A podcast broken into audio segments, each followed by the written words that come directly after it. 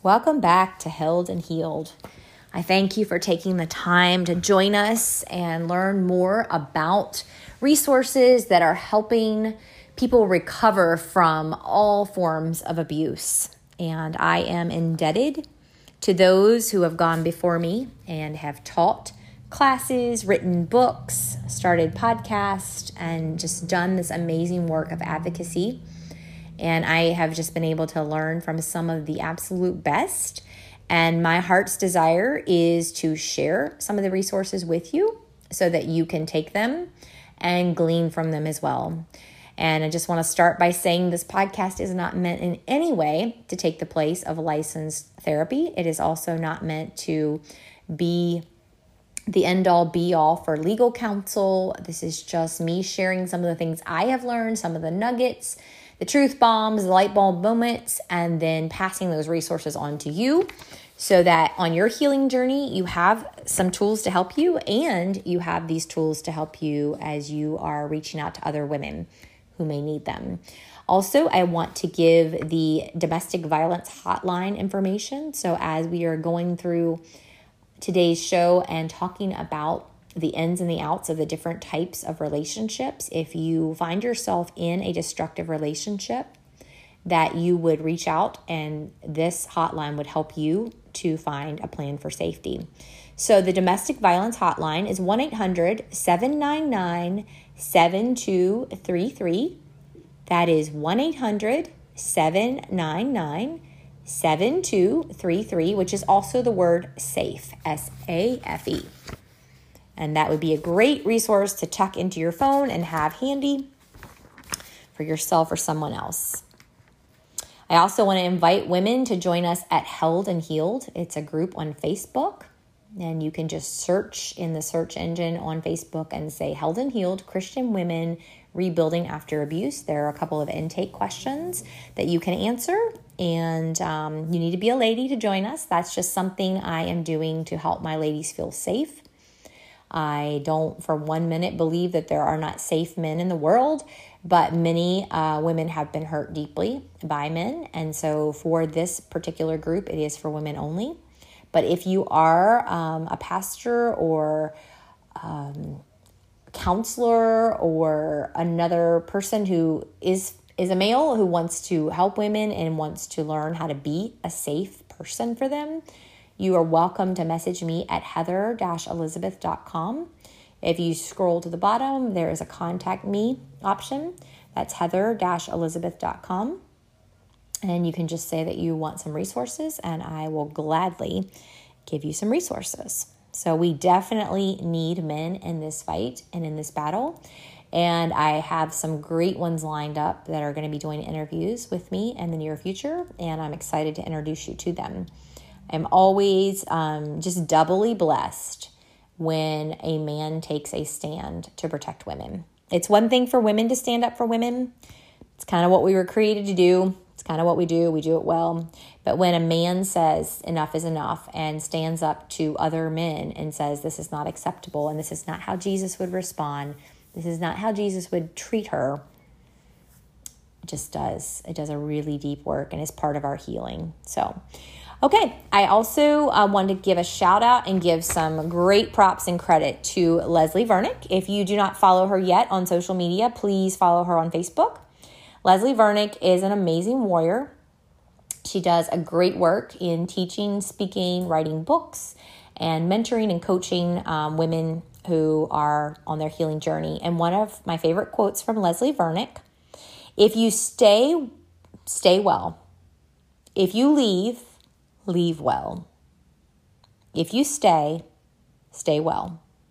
If you leave, leave well. The focus here, the importance is safety.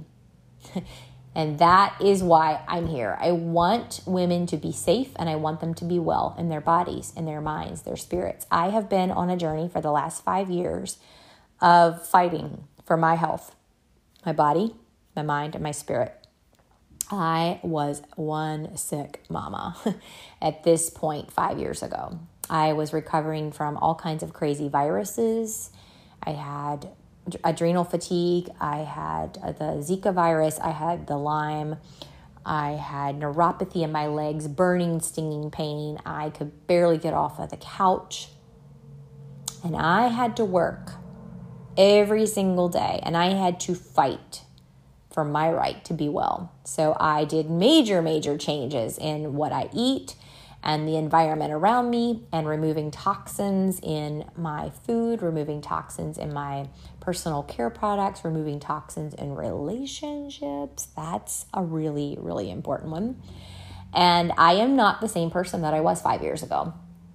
And I am grateful, so grateful for the healing that is coming for me, has already come, and I want to share the things that have helped me with others. So, Leslie is the author of The Emotionally Destructive Relationship and The Emotionally Destructive Marriage, which are great books that I would highly recommend. So, we come to this portion where we are going to break down kind of the ins and the outs of what a difficult marriage looks like, what a disappointing marriage is, and what a destructive marriage is. So, I'm going to begin with the difficult category. Every marriage goes through seasons of difficulty.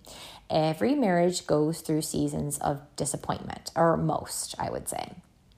But not every marriage is destructive, and we're going to distinguish those from each other today. So, a difficult marriage has many external stressors, which may include remarriage, blending families, work stressors, being in the military, health issues, extended family dynamics, finances. If the couple is relatively healthy, they can navigate these challenges. If they're relatively healthy individuals, they can navigate these challenges with mutual love and respect. And this becomes an opportunity to unite and grow together Counseling can help this couple who is in a season of difficulty. Okay. So these external stressors are out there. Most of us have experienced some, if not all of those, especially in the past year. 2020 and 2021 have been intense. Intense. There are some families that have grown closer together and really used this season to regroup, reprioritize, um, just completely rebuild their families. And I celebrate and applaud those families that have been able to do that. Having family game nights, dads taking their kids fishing, mamas that had wanted to homeschool but never felt like they could, and all of a sudden they're like, I can do this. Yes, you can, sister. Yes, you can. So there's been some of that that has happened that has been really, really good. But most families have struggled and had stressors. So let's break it down a little bit. Okay, remarriage. Remarriage is hard it's just hard. You're taking two individuals who have their past, their history, what went down, and you're bringing them together, and they are trying their best to make this better than the first time. and the whole issue of trust. Can I really trust when you've been through what many of us have been through? Can you really trust another human being to have your back? Can you really trust another human being at their take them at their word? So there are so many stressors that come with remarriage. And then you also add in the whole dynamic of blended families. So, um, sweet friend and I were communicating this morning, going back and forth, and she was sharing about their first family vacation as a blended family. and it was, there were some bumps. There were some bumps because you're taking all of these people, all the things that have transpired, all the personalities, all the likes and the dislikes, and you're bringing them together. Kids that are trying their hardest to not be overly loyal to one parent over the other, but no matter what they do, if they say something about mom, it hurts dad's feelings. If they say something about dad, it hurts mom's feelings. Like it's just, it's a struggle that kids find themselves in. So they don't want to bond too closely quickly to the step parent because they feel like their other parent is going to feel betrayed. It is a hot mess. It's hard to work through then as the stepmom or as the stepfather, you may want to make that child feel loved and nurtured and honored, but you're not trying to step in and take the place of their other parent. And so there's just this dance, and it's not easy. And I would not pretend to be an expert on this, um, but I just am acknowledging that it's difficult. You have the dynamics of work, which I believe probably most people right now are dealing with the difficulties of learning how to work remotely working part time at home, part time at work. trying to homeschool the kids while working. My heart goes out to families that are trying to juggle all of this and do all of the things. So that is a difficult season to be in. For anyone who is military, again, I am not by any means an expert on this, but I have many friends who are in the military, and I have heard the stories of how hard it is. You can't really put down your roots in one place before you're moving on to the next. Your loved one is on a tour in an unknown place and you don't know from moment to moment, hour by hour, day by day if they are safe. Military is a very difficult, a very difficult thing to navigate. Sometimes I wonder if all the technology and communication makes it easier or harder on military families. So, you know, back 10 or 20 years ago, where they would only hear from each other, you know, ever so often, you just kind of get used to that. Whereas now, if you have the ability to communicate regularly and then a day goes by or two days goes by and your mind is just going to the worst case scenario. So I don't know. I'd love to hear from some of you that are military families. Do you think it was harder when you couldn't communicate regularly or now when you can? And then if for some reason they go dark, do you just work, you know, imagine the worst? Health. I've already talked a little bit about the difficulties of health issues. And for me, it was a crisis. I was able to function as a mama, as a homeschool mother, as a volunteer with three different ministries. And then all of a sudden, I was flat on the couch and I could not take care of myself. I could not take care of my children. And my marriage you know, that's when things came to a head in my marriage, and I realized that I could not do that any longer, and there was no support. There was zilch support from my church family, there was zero support from extended family. I have a couple of really amazing, loyal friends who stood by me, but for the most part, I was just there and I had to figure it out. And to this day, my relationship with my boys is different because I went from being a fully functioning mama to I can't take care of my kids. And that really changed. It, it really changed the dynamics in my relationship with my kids. I love that now I can do for my kids again. I love to be able to cook for them. I love to be able to do their laundry or you know, find them treasures for their apartments or whatever. I love to mom them, even though they're, you know, young adult men now. I feel like I'm going back in time and trying to make up for those years that I couldn't really do for them. If you have extended family, there are difficulties that come with extended family. So, just different generational curses, family traditions that may be difficult to navigate personalities, addictions, um, all kinds of difficulties come with extended family, trying to figure out what you're going to do on the holidays, how you're going to split your time here, there, everywhere. So many difficulties come in marriage because of that. And then finances. I wonder statistically if couples argue more about finances or sex. I'm not sure. I'm sure they're both pretty pretty tight, tightly connected. Um, those are two really big um, things that every couple has to navigate and learn to communicate through. One may be a big spender, one may be a saver. And, you know, one may be responsible with finances and one may be completely irresponsible. One may want to travel the world, one may want to put down roots and get a house. Like, are these things you should have talked about prior to marriage? Probably. But did we really know everything before we got married? No, we didn't. So, finances can be a doozy. So, we say again if the couple is relatively healthy, they can navigate through these changes, they have mutual love and respect for one another, and they use these opportunities to unite and grow closer together. And for these couples, in this season of difficulty, counseling with a licensed therapist can help to guide them. So that's the difficult category. Now we're going to move on to disappointing. So, if you're in a disappointing marriage, you may be realizing, oh, my expectations of this individual are not being met. It's pretty common. Pretty common. God is God, but your spouse is not God. And maybe it took getting married for that light bulb to go on. maybe before you were married, you just thought the sun rose and set on this individual. He could do no wrong. And you were marrying your prince and you were going to live happily ever after. But another Leslie Vernick quote that I love, and, and most of these notes today, this outline is coming from a teaching that she did in Give Her Wings Academy. So thank you, Leslie.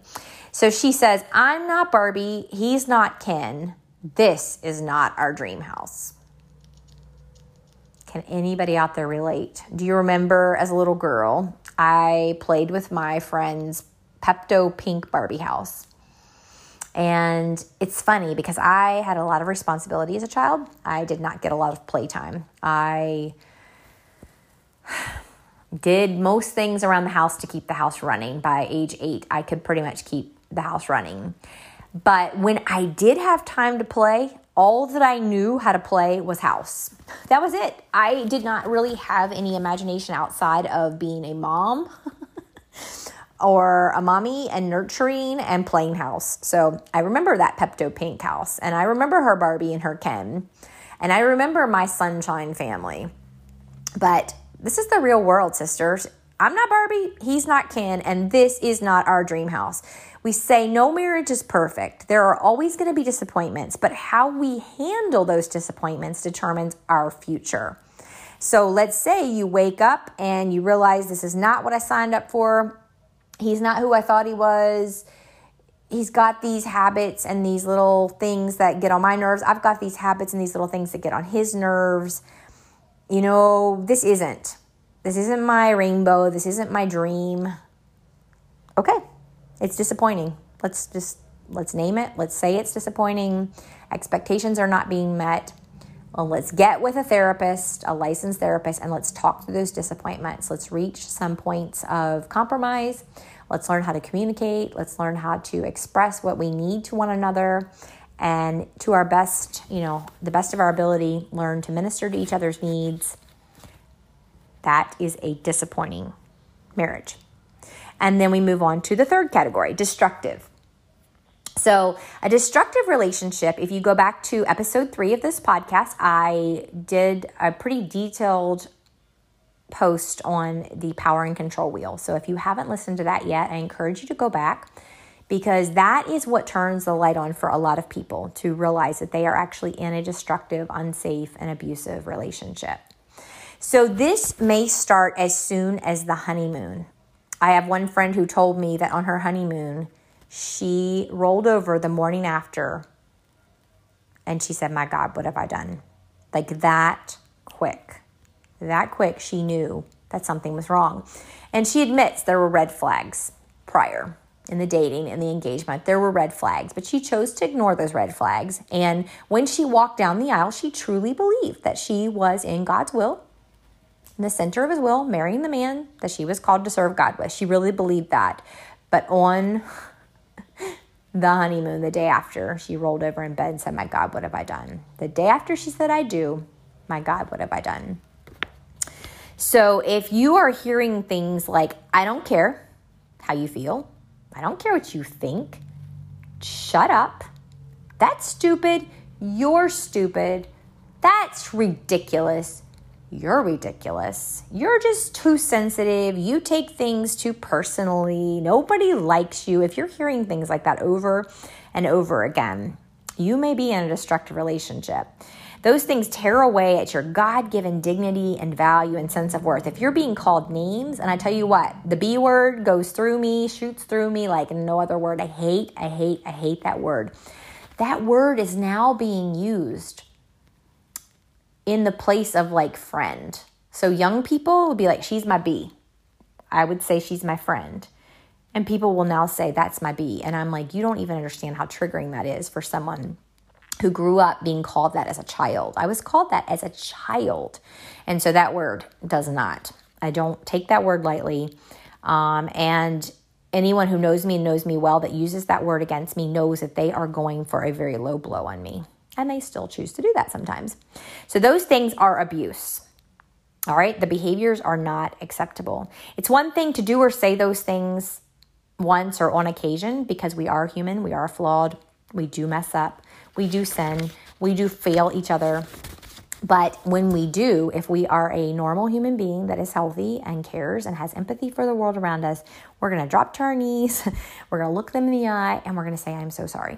And then the very important thing is that we turn We turn and we repent and we go the opposite direction. And we do not continue to hurt that person with those words, with those actions. A healthy person will apologize and repent, and the behavior will change. An unhealthy person will not change and will always want to blame the other person. Okay? Abusers blame victims for their abuse, but that's not okay. Stop blaming the victim. So if you're constantly in conversations and exchanges with someone, and let's say that they called you a bad name, they called you a name that just cut to the core of your being. And so you came and you said, Hey, you know what? When you called me this name, it really hurt my heart. And all they want to do is defend and minimize and blame and shame you for their behaviors. You may be in a destructive relationship. So I know this is heavy. I know this is hard. I sometimes ask God why I couldn't have like a lighter, fun calling on my life. but then I remember when I was in the fire and I remember that I needed somebody to care about me more than they cared about their comfort, more than they cared about their popularity, more than they cared about their social standing, more than they even cared about their own personal safety. I needed someone to care about me more than they cared about themselves. And so I'm like, okay, I can do this. I can go back into that fire and pull women out because I know what it is like to be in that fire. I know what it is like to be consumed by that fire. I know what it is like to be shamed and blamed for someone else's horrific behaviors and told that somehow they're my fault. That somehow, if I just did XYZ, they would change and they wouldn't treat me that way any longer. And I'm like, okay, I don't have to be fun and I don't have to be funny and I don't have to be popular and I don't have to be liked. And people who are abusers don't like me. And that's okay. That is okay. I am not here to be liked by anyone who thinks that it is acceptable to degrade and talk down to another human being. I am not here to be liked by anyone who thinks that it's acceptable to mistreat or neglect or abandon abandon their children or their wives. I'm not here to be liked by anyone who has a position of leadership in the faith community and has a public persona and a private persona that do not match up, Dr. Jekyll, Mr. Hyde. I'm not going to be liked by those people, and I'm okay with that. So I'm here. I'm here for the woman who's still in the fire. I'm here for the children that are still in that fire. I'm here to say that on the other side of walking out of that fire, I have experienced joy, peace, contentment. Do I get lonely sometimes? Yes, I do. Sometimes I do feel alone. But when I think about the companionship that I now have with joy and peace, I'm like, they're pretty good friends to have around. And I remember for years and years and years, I wished that I knew what joy felt like and I knew what peace felt like. And now I can say, more days than not, those are the things that walk with me. Those are the things that are close by me. And I have moments where things maybe are hard, but I don't have days and hours on end or weeks on end. And I'm grateful for that. And so I just want to be here to help others know that there is hope, that there is healing, there's safety, there's peace. So, wherever you are on your journey right now, um, I just want you to know that you're loved, you're seen, you're heard. Please feel free, ladies, to join us at Held and Healed on Facebook. Held and Healed Christian Women Rebuilding After Abuse. And I think today I would like to end this podcast by saying a prayer. Just praying over you, wherever you are, and whenever you hear this. I just pray that you would know that you are loved, that you are seen by God, that He is always, always available. He hears you, He sees you, he loves you, He believes you. So, Father, today I come to you and I thank you so much for this opportunity to use my voice to share the hope that I have found in you first, and then also in the amazing men and women that you are raising up as a mighty army to fight. To fight against evil, to fight against darkness, to fight against abuse. Lord, you know how often your name and your word are used and misrepresented and used to hurt and harm other people, God, and how your heart must ache and grieve. But God, I thank you so much for the ones who are rising up to say enough is enough. And so today, God, I lift up the women who are still in the fire and I ask, God, that you would show them that you're right there with them, walking through that fire. You are holding them. You are covering their faces and protecting them from inhaling the dangerous gases and things that would kill them, Lord. You are with them. You see them. You hear them. You love them and you believe them. They do not have to explain to you what has been done. They don't have to um, they don't have to prove anything to you because you see it all, you hear it all, you know it all, God, and you are with them in this fire right now in this very moment. And I pray, Lord, that as you walk them out of the fire on the other side, that you would give them a community of men and women who love you, who are informed and trained and equipped, God, to walk them closer to their healing. I ask God that more people in the faith community, pastors and leaders, would say, it's time to learn. It's time to get some training. It's time to get equipped because this is an epidemic and we need to do our part to be part of the solution. And I ask, Lord, that the ones who are equipping, the ones who are teaching and training would be ready and willing and strengthened for the work. It's your work, God. It's your work. You tell us to stand up for the oppressed and to speak up. And that's what we're doing. And we need you. We need your grace. We need your wisdom. We need your mercy. We need your strength. And so I pray that every woman who is still caught in that fire today would have hope, that she would begin to make her way out of that fire with you holding her hand, and you would bring her to safety. And I pray this in Jesus' precious name. So thank you for joining us here at Held and Healed. We will catch you the next time as we continue on our journey. Blessings to you.